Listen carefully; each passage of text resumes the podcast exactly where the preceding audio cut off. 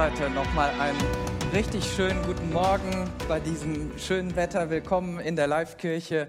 Schön, dass wir diesen Gottesdienst miteinander feiern können und auch sicherlich viel Gutes mitnehmen. Ich äh, dachte, es ist trotzdem wichtig, da nochmal einzusteigen, wo Janko aufgehört hat, bevor ich in das Thema hineingehe. Vielleicht kannst du schon mal die starten. Ähm, wir haben ja so viele Dinge miterlebt in der letzten Zeit in den Nachrichten und die Bilder sind wahrscheinlich alle irgendwie in unseren Köpfen und wir sagen alle, ich bin froh, dass das nicht bei mir ist, dass das nicht mein Haus ist, dass das nicht meine Familie ist. Ja, ich habe einige Bilder mal kurz mitgebracht. Ich warte noch kurz, bis du die Präsentation startest. Dankeschön.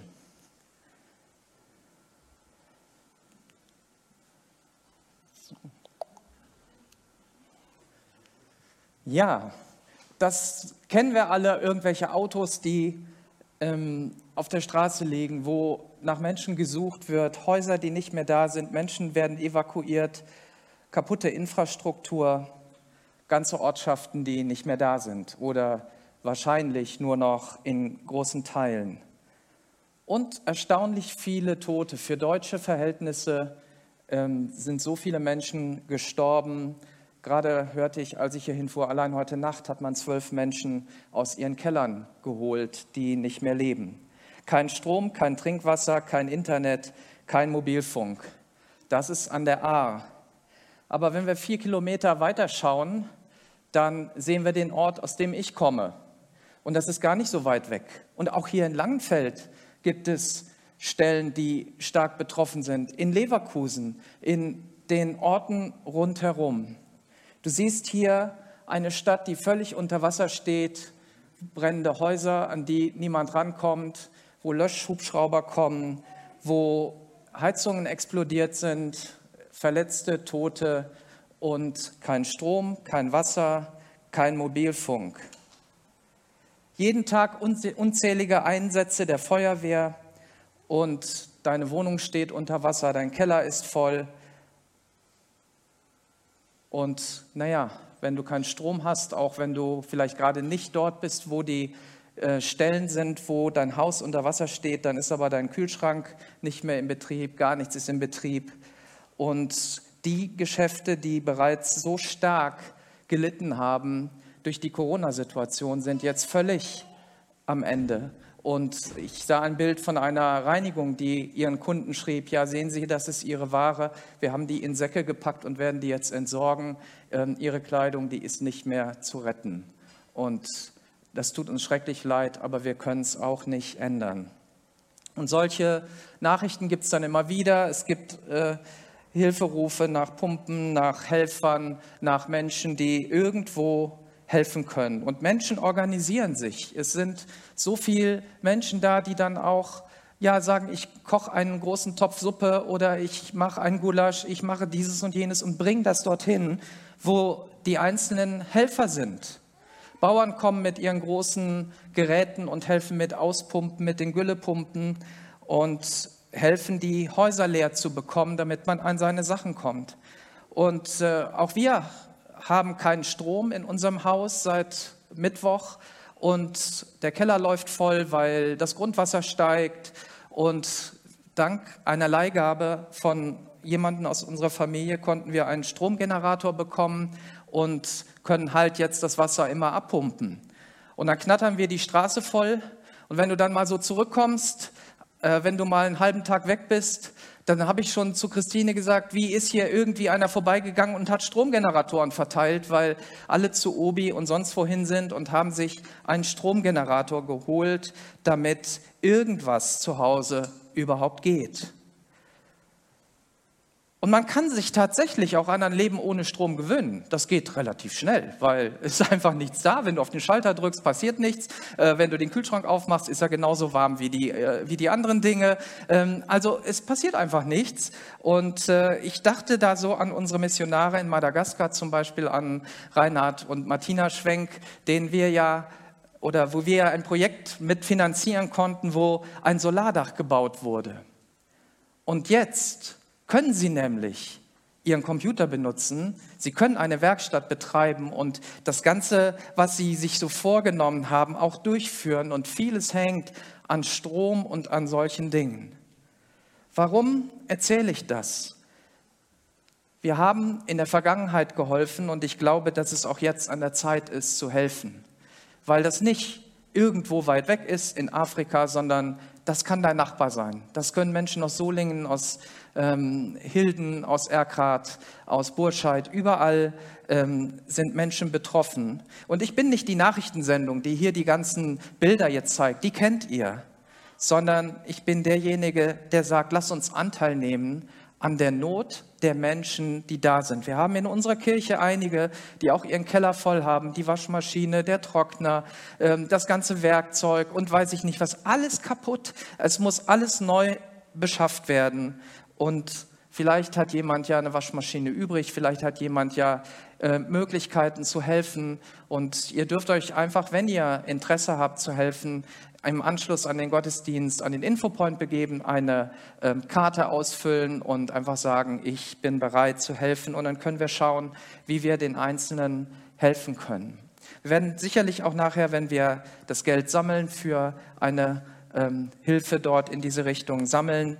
Und ich glaube, dass es gut ist, dass wir als Kirche hier aufstehen und sagen, wir sind dabei, wir helfen Menschen, die in Not sind. Das ist einfach eine Selbstverständlichkeit, die wir haben dürfen, weil wir sind beschenkt worden und wir dürfen andere beschenken. Und wenn wir als Kirche nach Leverkusen gehen werden, dann weiß ich schon, was wir tun werden in den nächsten äh, sechs bis zwölf oder 18 Monaten. Da sind Menschen, die haben alles verloren. Da sind Menschen, die sind traurig, die sind ohne Hoffnung und die warten darauf, dass Menschen kommen, die ihnen helfen, die, die nicht nur sagen, wir sind eine tolle Kirche und wir feiern schöne Gottesdienste, sondern wir sind eine Gemeinde, wir sind eine Kirche von Jesus, die hilft. Und ich habe mir gedacht, dass es einfach gut ist, wenn du dich angesprochen fühlst und du sagst, ich, auch wenn du aus dem Internet sagst, ich möchte irgendwie helfen, dann melde dich bitte bei uns und wir können dann schauen, dass wir diejenigen, die wirklich bedürftig sind, dass wir denen helfen können und gucken, wie wir ihre Not lindern. Ich habe einen interessanten Artikel gelesen in Spiegel, da stand, dass jetzt Leute rumgehen und Falschnachrichten verbreiten in diesen Hochwassergebieten. Und dass sie zum Beispiel sagen, der Damm ist gebrochen und die Leute dann mit, mit Lautsprechern durch die Stadt fahren und das so durchgeben und ähm, die Leute dann panisch aus ihrem Haus rennen.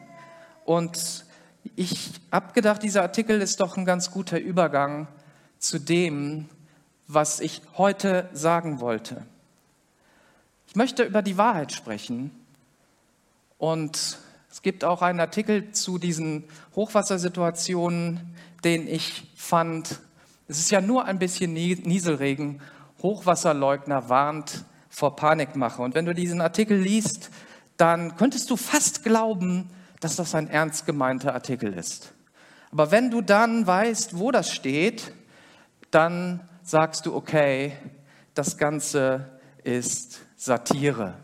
Nämlich, ich habe diesen Artikel im Postillon gefunden. Der Postillon ist eine Satire-Zeitung im Internet oder wo auch immer du den gucken, äh, finden kannst, den ich immer sehr, sehr amüsant finde. Und wer Satire mag, wer ein bisschen äh, lachen möchte über Dinge, der auch mal ja sagt, okay, da fühle ich mich selber ertappt, der kann das gerne mal lesen.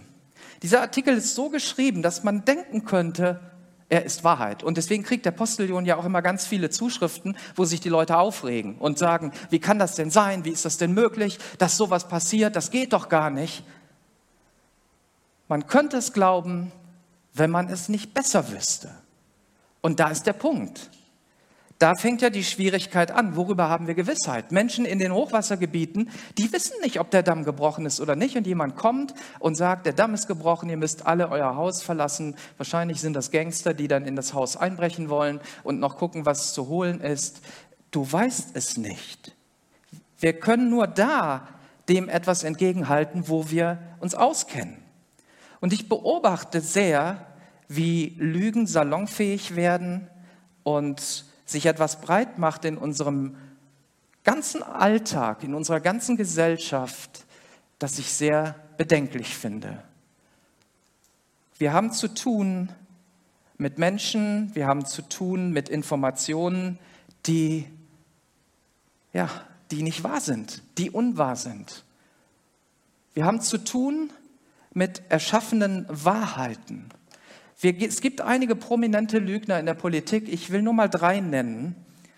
Zu meiner Jugendzeit gab es einen Uwe Barschel. Und er stellte sich vor unsere Nation und sagt, ich gebe ihnen mein Ehrenwort. Salbungsvoll ausgesprochen. Ich höre das noch in den Nachrichten, wie er das aussprach. Aber dieses Ehrenwort war nichts wert. I never had a sexual relationship with that woman, sagte Bill Clinton und er hat gelogen. Sie haben mir die Wahl gestohlen, sagte der letzte Präsident und hat dadurch aufgetrumpft, dass er viele alternative Fakten hat, äh, geschaffen hat. Und das ist nicht nur bei den Promis, sondern das ist ja überall. Mir schmeckt die Realität nicht und dann schaffe ich mir meine eigene. Dann schaffe ich eine Welt, in der es wieder passt, in der ich im besseren Licht dastehe, in der ich Vorteile habe. Und dann erschaffe ich Wahrheiten.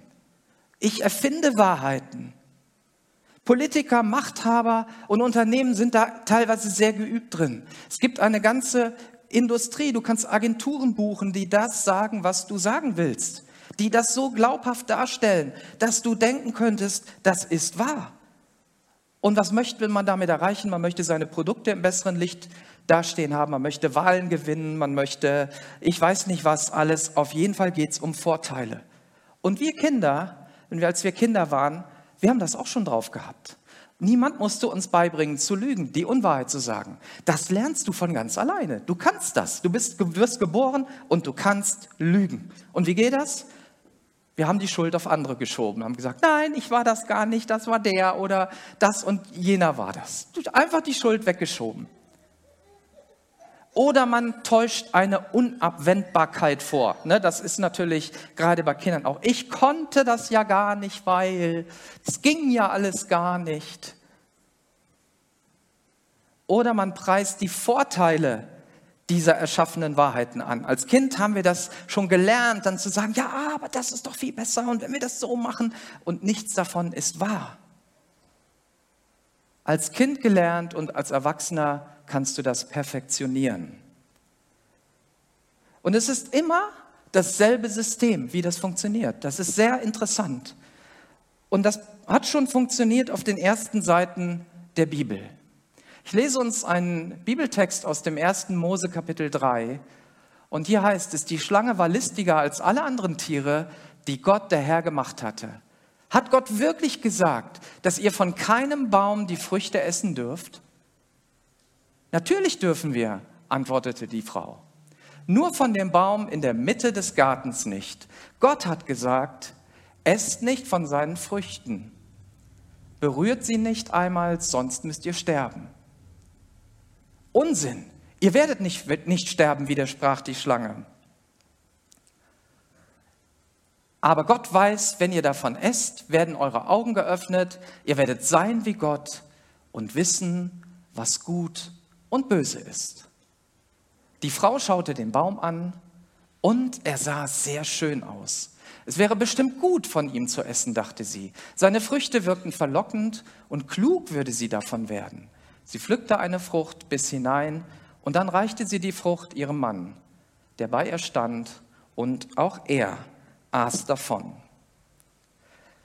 Das ist eine der bekanntesten Begebenheiten aus der Bibel, wo wir mal sagen, die Eva hat den Apfel gegessen, das steht da nicht, da steht nur eine Frucht von dem Baum. Wir wissen gar nicht, ob das ein Apfelbaum war. Ähm, sehr bekannt und trotzdem so präsent in unserem Alltag. Das ist nicht nur damals passiert, das passiert heute immer wieder. Wie ist die Taktik, wenn man eine kluge Lüge platzieren möchte?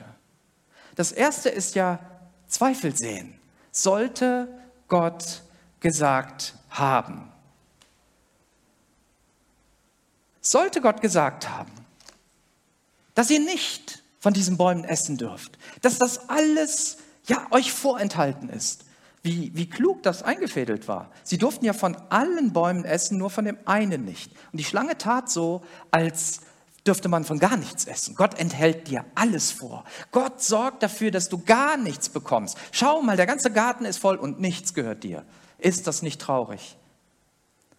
Zweifel sehen. Zweifel an Gottes Güte, an seiner Großzügigkeit, an seinen Zusagen, an dem, was er gegeben hat, was er geschenkt hat.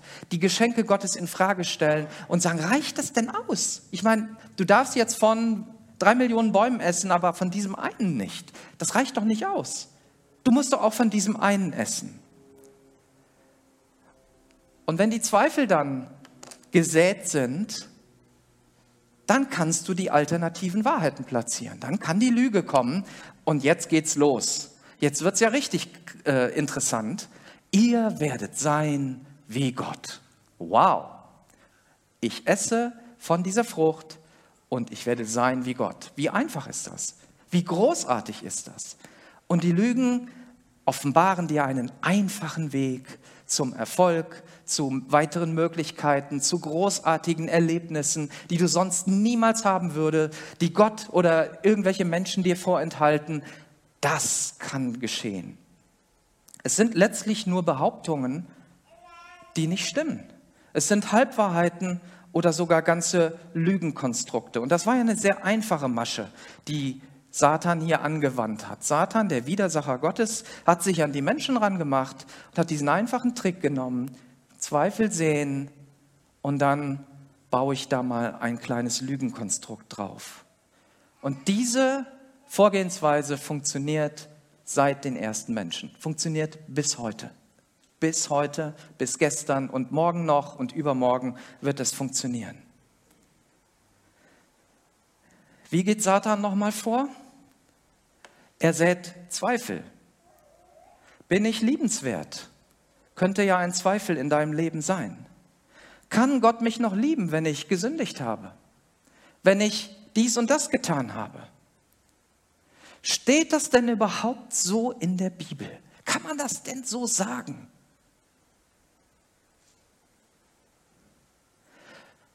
Muss man die Bibel denn nicht an die Zeit anpassen? Werde ich je einen Partner bekommen? Diese Frage kann junge, aber auch Menschen betreffen, die ihren Partner verloren haben. Mein Ehepartner behindert meine Entwicklung. Und das sind alles Zweifel, die auf einmal kommen in dein Leben, die gibt es ganz, ganz viele andere Dinge und wahrscheinlich fallen dir gerade ein paar Dinge ein, die für dich relevant sind. Und dann hast du einen Nährboden für das Schlechte. Wenn du sagst, ich bin nicht liebenswert, dann wirst du Schlüsse ziehen. Dann wirst du sagen vielleicht, ich bin hässlich, ich bin ungeliebt, ich bin zu dick, also muss ich sehen, wie ich alleine klarkomme, weil mich ja niemand liebt. Und schon hat die Lüge gewonnen dich zu separieren, dich irgendwo alleine hinzutun, dass du dich selber durchbeißen musst, selber für dich kämpfen musst und dass niemand Interesse an dir hätte. Gott liebt mich nicht. Ja, dann macht es auch keinen Sinn, mit Gott zu leben. Ja, wenn ich denke, er liebt mich nicht mehr, dann, dann brauche ich doch auch nicht mit ihm zu leben. Ja, aber wenn ich sein ungeliebtes Kind bin, dann habe ich doch besser gar nichts mit ihm zu tun. So leben viele Menschen. So leben sehr viele Menschen, die den, den, die Lüge glauben, Gott liebt mich nicht, Gott hat kein Interesse an mir und ziehen ihre Schlüsse und leben ein alternatives Leben, was nicht besser ist als das Leben mit Gott. Ich darf das so machen, weil es ja gar nicht in der Bibel steht. Das ist ein Lügenkonstrukt, das zu viel Elend schon geführt hat bei Christen, die sich von der Bibel abgewandt haben. Ich bekomme keinen Partner ab. Also was könnte das Lügenkonstrukt sein? Ja, dann muss ich halt tindern oder anderweitig Gas geben, damit ich auf meine Kosten komme. Mein Ehepartner ist ein Klotz auf meinem Weg, behindert meine Entwicklung. Na, dann kommt er eben weg, dann kommt ein neuer, ein neuer Partner her. Das ist auch ganz einfach. Wird Ständig passiert unentwegt, passiert millionenfach, passiert heute, passiert morgen, passiert unentwegt, auch in Gemeinde. Und die Liste könnte ich ja lang machen, aber dann hätten wir keine schöne Predigt heute, wenn ich über solche Dinge sprechen würde. Aber die Liste in deinem Leben ist wahrscheinlich auch lang, wo erst Zweifel kommen und dann ziehst du Schlüsse und fängst an, alternative Dinge zu glauben. In meinem Leben war es das Thema Minderwert, dass ich auch gedacht habe, niemand mag mich und die Leute finden mich doof. Also muss ich ja alleine klarkommen. Ich kann dann nichts, ich zähle nichts, niemand interessiert sich für meine, äh, für meine Gedanken, für die Dinge, die ich habe, also behalte ich das doch alles für mich. Das ist doch dann einfacher. Und aus diesem Loch und aus diesem Lügengebilde musst du erstmal rauskommen. Du musst anfangen, neu zu denken, anfangen, die Lüge zu überwinden. Und ich weiß nicht, ob du solche Dinge auch selber erlebt hast. Der nächste Schritt ist ja dann, wenn wir das erlebt haben und sagen, okay, Zweifel in meinem Leben, alternative Dinge, dann haben wir ein Muster gelernt, was wir auch bei anderen anwenden können. Dann können wir über andere reden. Und wie läuft das? Zweifel sehen an der Integrität von Menschen. Macht die Presse unentwegt. So geht es immer los. Ja, die Frau Baerbock oder der Herr so und so und ich weiß nicht was, die haben das gemacht. Und dann werden Menschen durchs Dorf gejagt, bis sie tot sind. In der Presse. Es wird so lange Zweifel gesät, bis es nicht mehr weitergeht. Und das kannst du ja auch mit anderen Menschen machen. Du kannst ja den Ruf von Menschen zerstören, indem du erstmal Zweifel säst. Hast du schon gehört, der Michael? Hast du schon gehört, was sie in der Gemeinde wieder gemacht haben? Der hat mir heute nicht guten Tag gesagt. Der mag mich nicht mehr. Ja, das sind so klassische Dinge, die immer wieder vorkommen. Hast du schon mal den Ruf von Menschen zerstört, indem du angefangen hast, Zweifel zu sehen und dann deine Gedanken, wie es weitergehen könnte oder was dahinter stecken könnte, immer wieder erzählt. Und das Wort Gottes sagt uns, dass Worte über Leben und Tod entscheiden. Das ist kein Spiel. Das hat Konsequenzen. Wenn du Zweifel und Lügen säst, hat das Konsequenzen für denjenigen, über den du sprichst, dessen Ruf du schädigst. Und du wirst einmal über jedes Wort, ich möchte das nochmal sagen, jedes Wort, was du gesagt hast, Rechenschaft ablegen. Ich übrigens auch.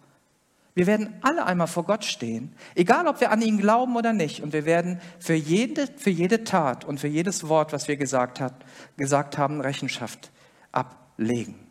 Und was passiert dann, wenn du solche, solche Dinge, solche Unwahrheiten sagst?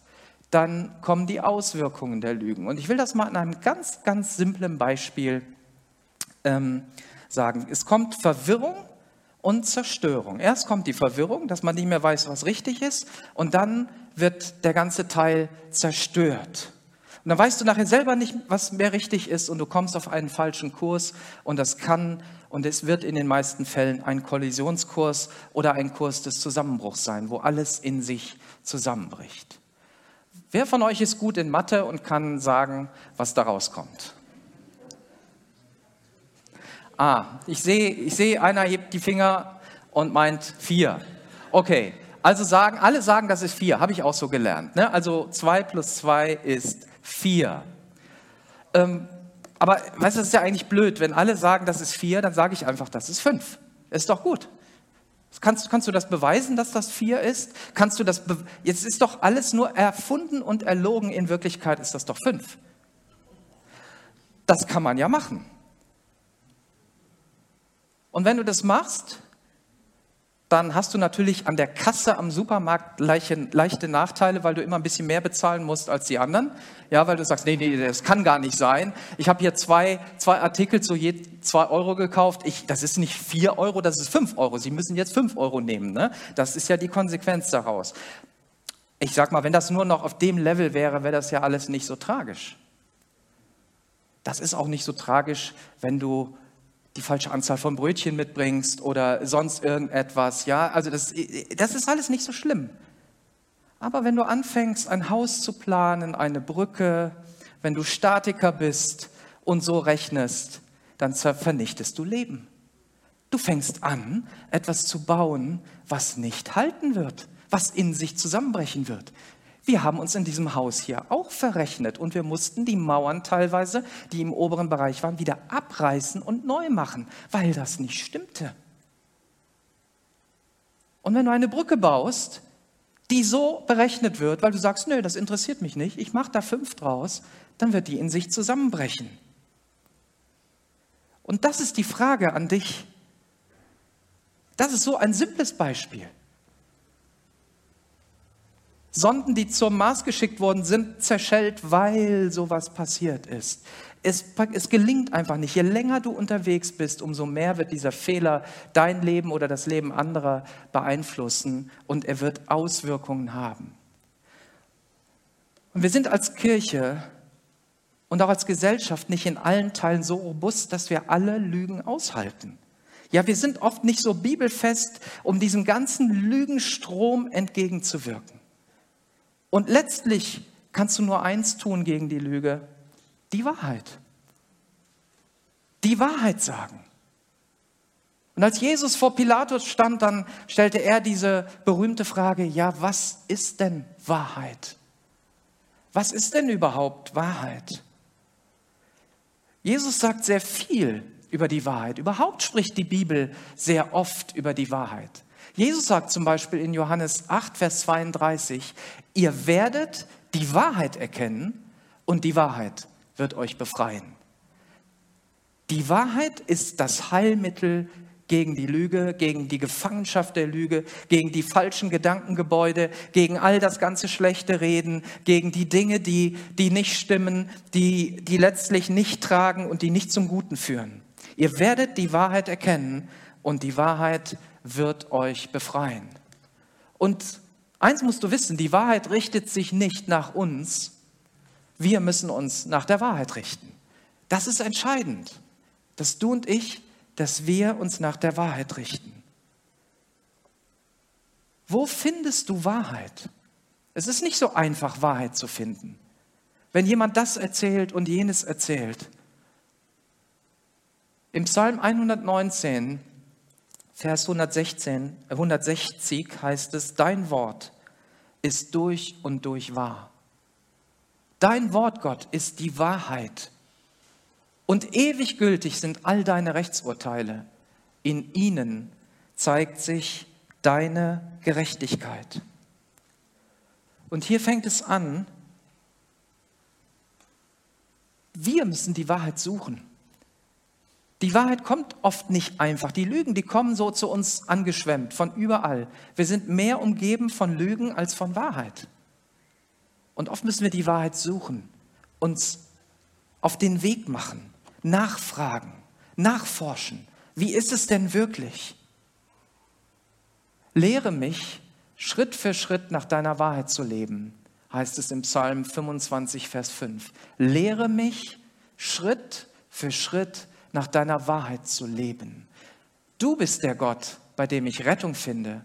Zu jeder Zeit setze ich meine Hoffnung auf dich. Wir brauchen Gottes Hilfe, um in der Wahrheit zu leben. Wie ich schon, schon sagte, uns ist es mitgegeben als Menschen, die Lüge zu leben. Lügen zu sagen, das, das fällt uns einfach, das ist uns ja mit in die Wiege gelegt worden. Unser natürlicher Mensch lügt einfach. Der neue Mensch, der durch Gott geboren ist, der Mensch, der, der Jesus erlebt hat, der Mensch, der neu geworden ist, durch die Vergebung, durch das Opfer, was Jesus gebracht hat, hat die Gelegenheit und die Chance, die Wahrheit zu leben. Denn Gott ist mit uns. Und er ist die Wahrheit. Unsere menschliche Natur ist so anfällig für die Lügen, aber Gottes Wesen in uns wirkt Wahrheit. Das Wort wurde Mensch und lebte unter uns. Wir selbst haben seine göttliche Herrlichkeit gesehen, eine Herrlichkeit, wie sie nur Gott seinem einzigen Sohn gibt. In ihm sind Gottes Gnade und Wahrheit zu uns gekommen. Durch Jesus. Das finden wir in Johannes 1, Vers 14. Durch Jesus ist Gottes Gnade und Gottes Wahrheit zu uns gekommen. Die Gnade, die uns erlöst von unserem sündigen Wesen, von dem Leben, was nicht in der Lage ist, so zu leben, wie Gott es will. Aber es kommt auch die Wahrheit, die uns zeigt, wo es lang geht, was wirklich Sache ist, wie es wirklich sein wird und wie wir wirklich für Gott leben können. Wenn du Jesus findest, findest du die Wahrheit. Und damit beginnt das. Wenn du das Wort Gottes liest, ja, das, das Wort Gottes wurde Mensch. Das Wort Gottes, die Bibel wurde Mensch in Jesus Christus. Und in ihm lebt all das, was im Wort Gottes ist. In ihm lebt die ganze göttliche Kraft, die ganze Wahrheit. Und diese Wahrheit ist durch Jesus Christus zu uns gekommen oder sie kann zu dir kommen, wenn du mit Jesus leben willst. In Johannes 14, Vers 6 sagt Jesus weiter, ich bin der Weg, die Wahrheit und das Leben. Niemand kommt zum Vater außer durch mich.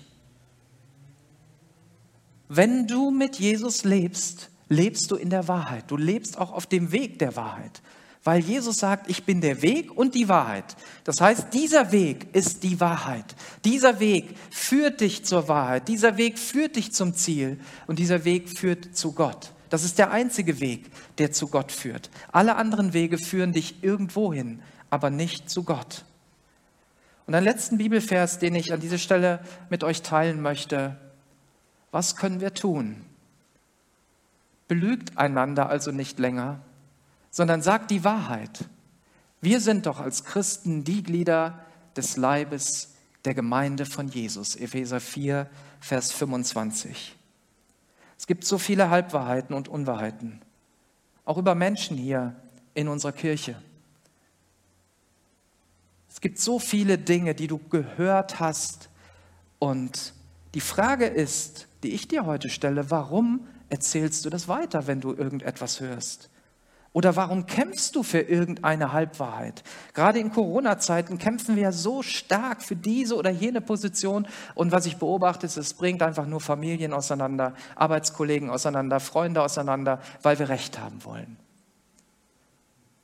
Und meistens können beide Seiten nicht Recht haben, weil irgendeiner wird sich irren. Und wir brauchen einen aktiven Schritt. Belügt einander nicht länger heißt ja, das ist bisher passiert, aber ab jetzt machen wir das nicht mehr. Ab jetzt ändern wir das.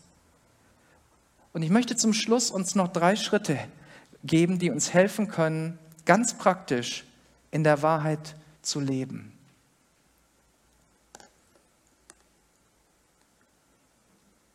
Wenn du Journalist bist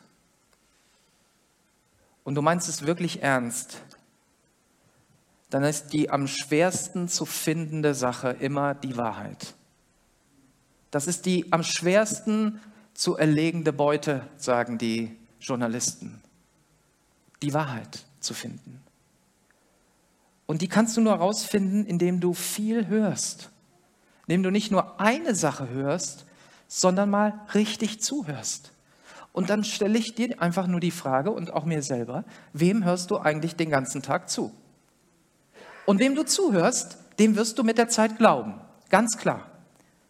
Wenn du viel die Nachrichten hörst und die werden das und das sagen, wirst du das irgendwann glauben. Dann sagen Leute, ja, aber die Zahlen sind schon wieder und jetzt müssen wir so und dann müssen wir das und dann müssen wir jenes und Vorsicht und bei Panorama haben sie das gebracht und bei Plus Minus das und bei Brisant haben sie das gesagt und Vorsicht, Vorsicht, Vorsicht. Wem hörst du zu? Warum hörst du diesen Leuten zu? Interessiert dich diese, diese Sache, die, die so gesagt wird? Wem du zuhörst, dem wirst du glauben.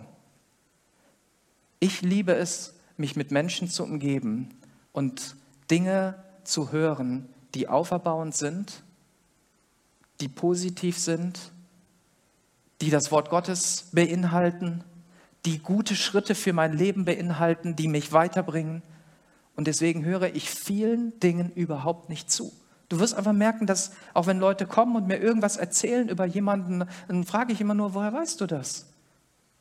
Warum erzählst du mir das? Könntest du mal ausprobieren, ob ich die Dinge weitererzähle, die du an mich heranträgst? Ich möchte das gar nicht hören über andere. Und je mehr du dich im Internet aufhalten wirst in bestimmten Foren und auf bestimmten Ebenen, wirst du nur Menschen haben, die unentwegt Falschwahrheiten da rein donnern.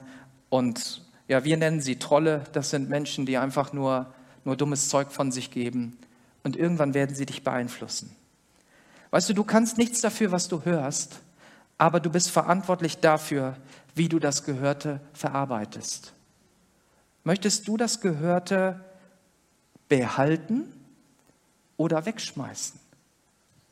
Möchtest du es schlucken oder möchtest du es ausspucken? Und ich möchte dir empfehlen, viele Dinge, die du hörst, immer wieder auszuspucken. Einfach ausspucken, nicht behalten.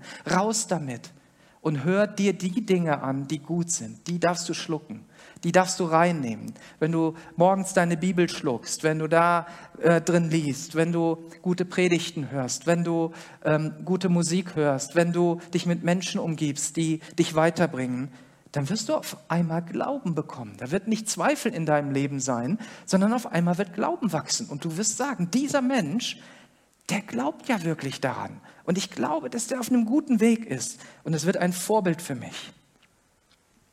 Wenn du gut gehört hast, ist ja die Frage, was erzählst du?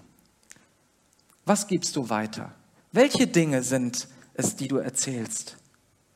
Und ich kann dir sagen, egal was passiert, es können gute Sachen passieren, es können schlechte Sachen passieren, es wird immer geredet.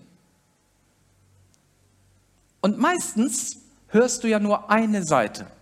Du hörst immer nur einen, der sagt, ja, und das war so schlimm, und was haben die mit mir gemacht, und das war dieses und jenes, und dann sagst du, oh, das ist aber auch schlimm, und bestätigst schon mal denjenigen, und vielleicht erzählst du es sogar weiter.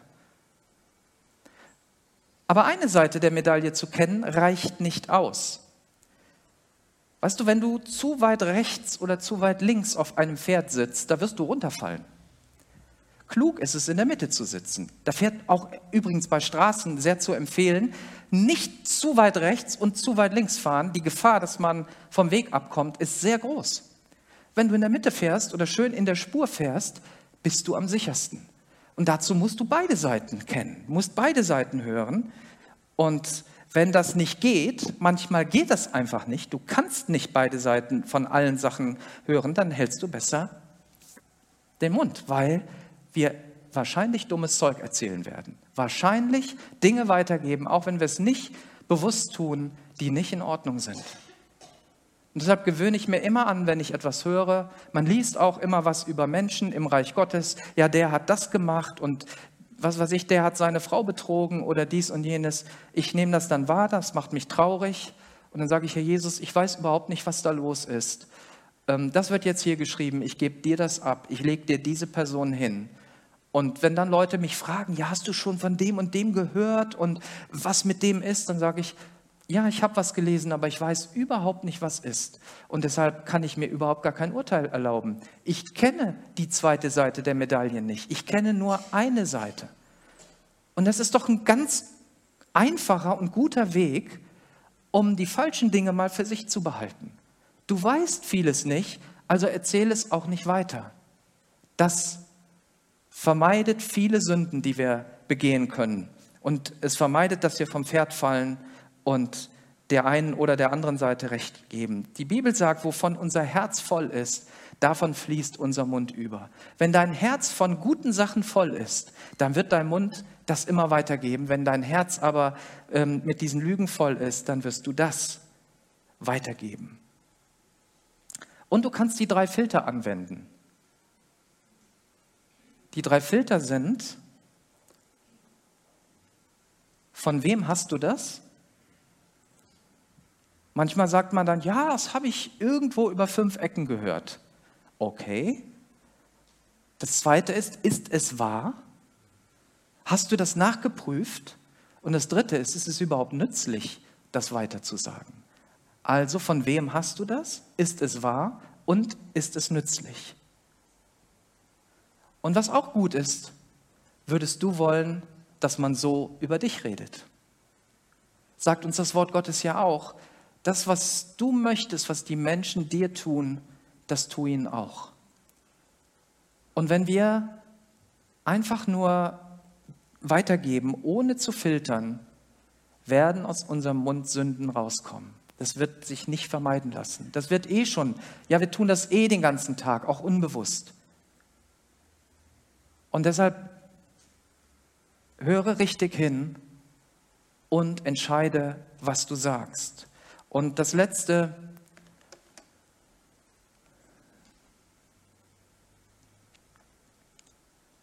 dem Aufrichtigen wird es gelingen. Stimmt dein Leben mit deinen Worten überein? Ich habe mal einen sehr, sehr guten Satz gehört. Ich glaube, das ist ein chinesisches Sprichwort, aber vielleicht kommt es auch woanders her. Ich kann dich nicht hören, kann deine Worte nicht verstehen, weil deine Taten so laut reden. Das ist oft bei Kindern der Fall. Ja? Du redest auf Kinder ein und sagst, mach das nicht, mach jenes nicht. Und sie schauen einfach, was du tust. Und dann werden sie das tun, was du tust und nicht, was du sagst. Und deswegen ist es gut, wenn unsere Worte und unsere Taten immer mehr übereinstimmen und immer mehr konvergieren und immer mehr eine Einheit bilden.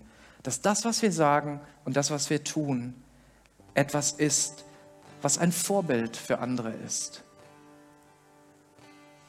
Du kannst ein Vorbild werden im Hören. Und du kannst anderen Menschen helfen darin, dass sie auch richtig hören dass sie auf Gott hören, dass sie auf gute Menschen hören, dass sie auf Not hören und sagen, ja, ich habe mal hingehört bei all dem Gepolter, hier ist Not, hier kann ich helfen. Du kannst Menschen helfen, indem du gut redest und sie dich als Vorbild empfinden. Ja, dem höre ich gerne zu oder der höre ich gerne zu, weil sie gute und positive Dinge weitergeben. Und du kannst ein Vorbild sein in deiner Aufrichtigkeit indem du so lebst, wie du auch sprichst und wie du es vielleicht auch von anderen erwartest. Meine Kinder, unsere Liebe darf sich nicht in Worten und schönen Reden erschöpfen. Sie muss sich durch unser Tun als echt und wahr erweisen. 1. Johannes 3, Vers 18. Und ich möchte dich fragen an der Stelle, möchtest du diesen Weg, das, auf die, sich auf die Wahrheit zu begeben, ist ein Weg.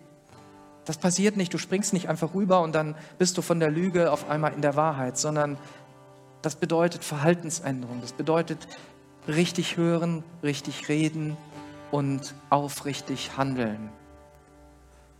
Möchtest du auf diesen Weg gehen, dann möchte ich gerne für dich beten. Ich weiß gar nicht, was dich bewegt an dieser Stelle und was vielleicht deine Herausforderung ist in deinem Leben. Aber wir können die jetzt gemeinsam vor Gott bringen und sagen, Gott, Jesus, sieh meine Schwachheit, sieh meine falschen Vorstellungen, auch meine Lügen über mich selber, die ich glaube, und hilf mir, in die Wahrheit zu kommen. Und die Wahrheit wird dich frei machen. Jesus wird dir Freiheit geben. Wenn du möchtest, können wir dafür beten, dann darfst du aufstehen. Ich werde für alle gerne beten, die sagen, ich möchte Gott neu begegnen auf diese Weise. Jesus, ich stelle mich als Erster hier hin und ich weiß, dass schöne Worte nicht ausreichen und dass gute Worte nicht das sind, was immer Wahrheit ist. Lehre uns in deiner Wahrheit zu leben, Jesus. Wir stehen hier vor dir und unser Wunsch ist es, auf dem Weg der Wahrheit zu gehen, mit dir zu gehen uns nicht dieser Welt anzupassen, die so in Lügen und in vielen Dingen untergeht. So wie in diesen Fluten jetzt gehen, gehen viele Menschen in Fluten der Lüge unter. Wir wollen in den Fluten der Wahrheit schwimmen, Herr. Wir wollen mit dir schwimmen. Wir wollen die Wahrheit weitergeben und verbreiten. Und wir wollen, dass viele Menschen dieser Wahrheit glauben und diese Wahrheit annehmen und neues Leben empfangen und in Ewigkeit bei dir sein können. Ich danke dir, dass du uns beistehst, Jesus. Ich weiß, dass es so schwer ist, diesen Weg zu gehen, aber du hast deine Hilfe zugesagt. Und deshalb hilf uns, auf dem Weg der Wahrheit zu gehen. In Jesu Namen. Amen. Und wenn du heute vielleicht das erste Mal gebetet hast oder das erste Mal gesagt hast, ich möchte mit diesem Jesus in Wahrheit gehen, dann melde dich gerne. Wir wollen noch mit dir beten. Du darfst uns auch schreiben, wenn du online bist. Und wir würden uns riesig freuen, noch mit dir zu beten.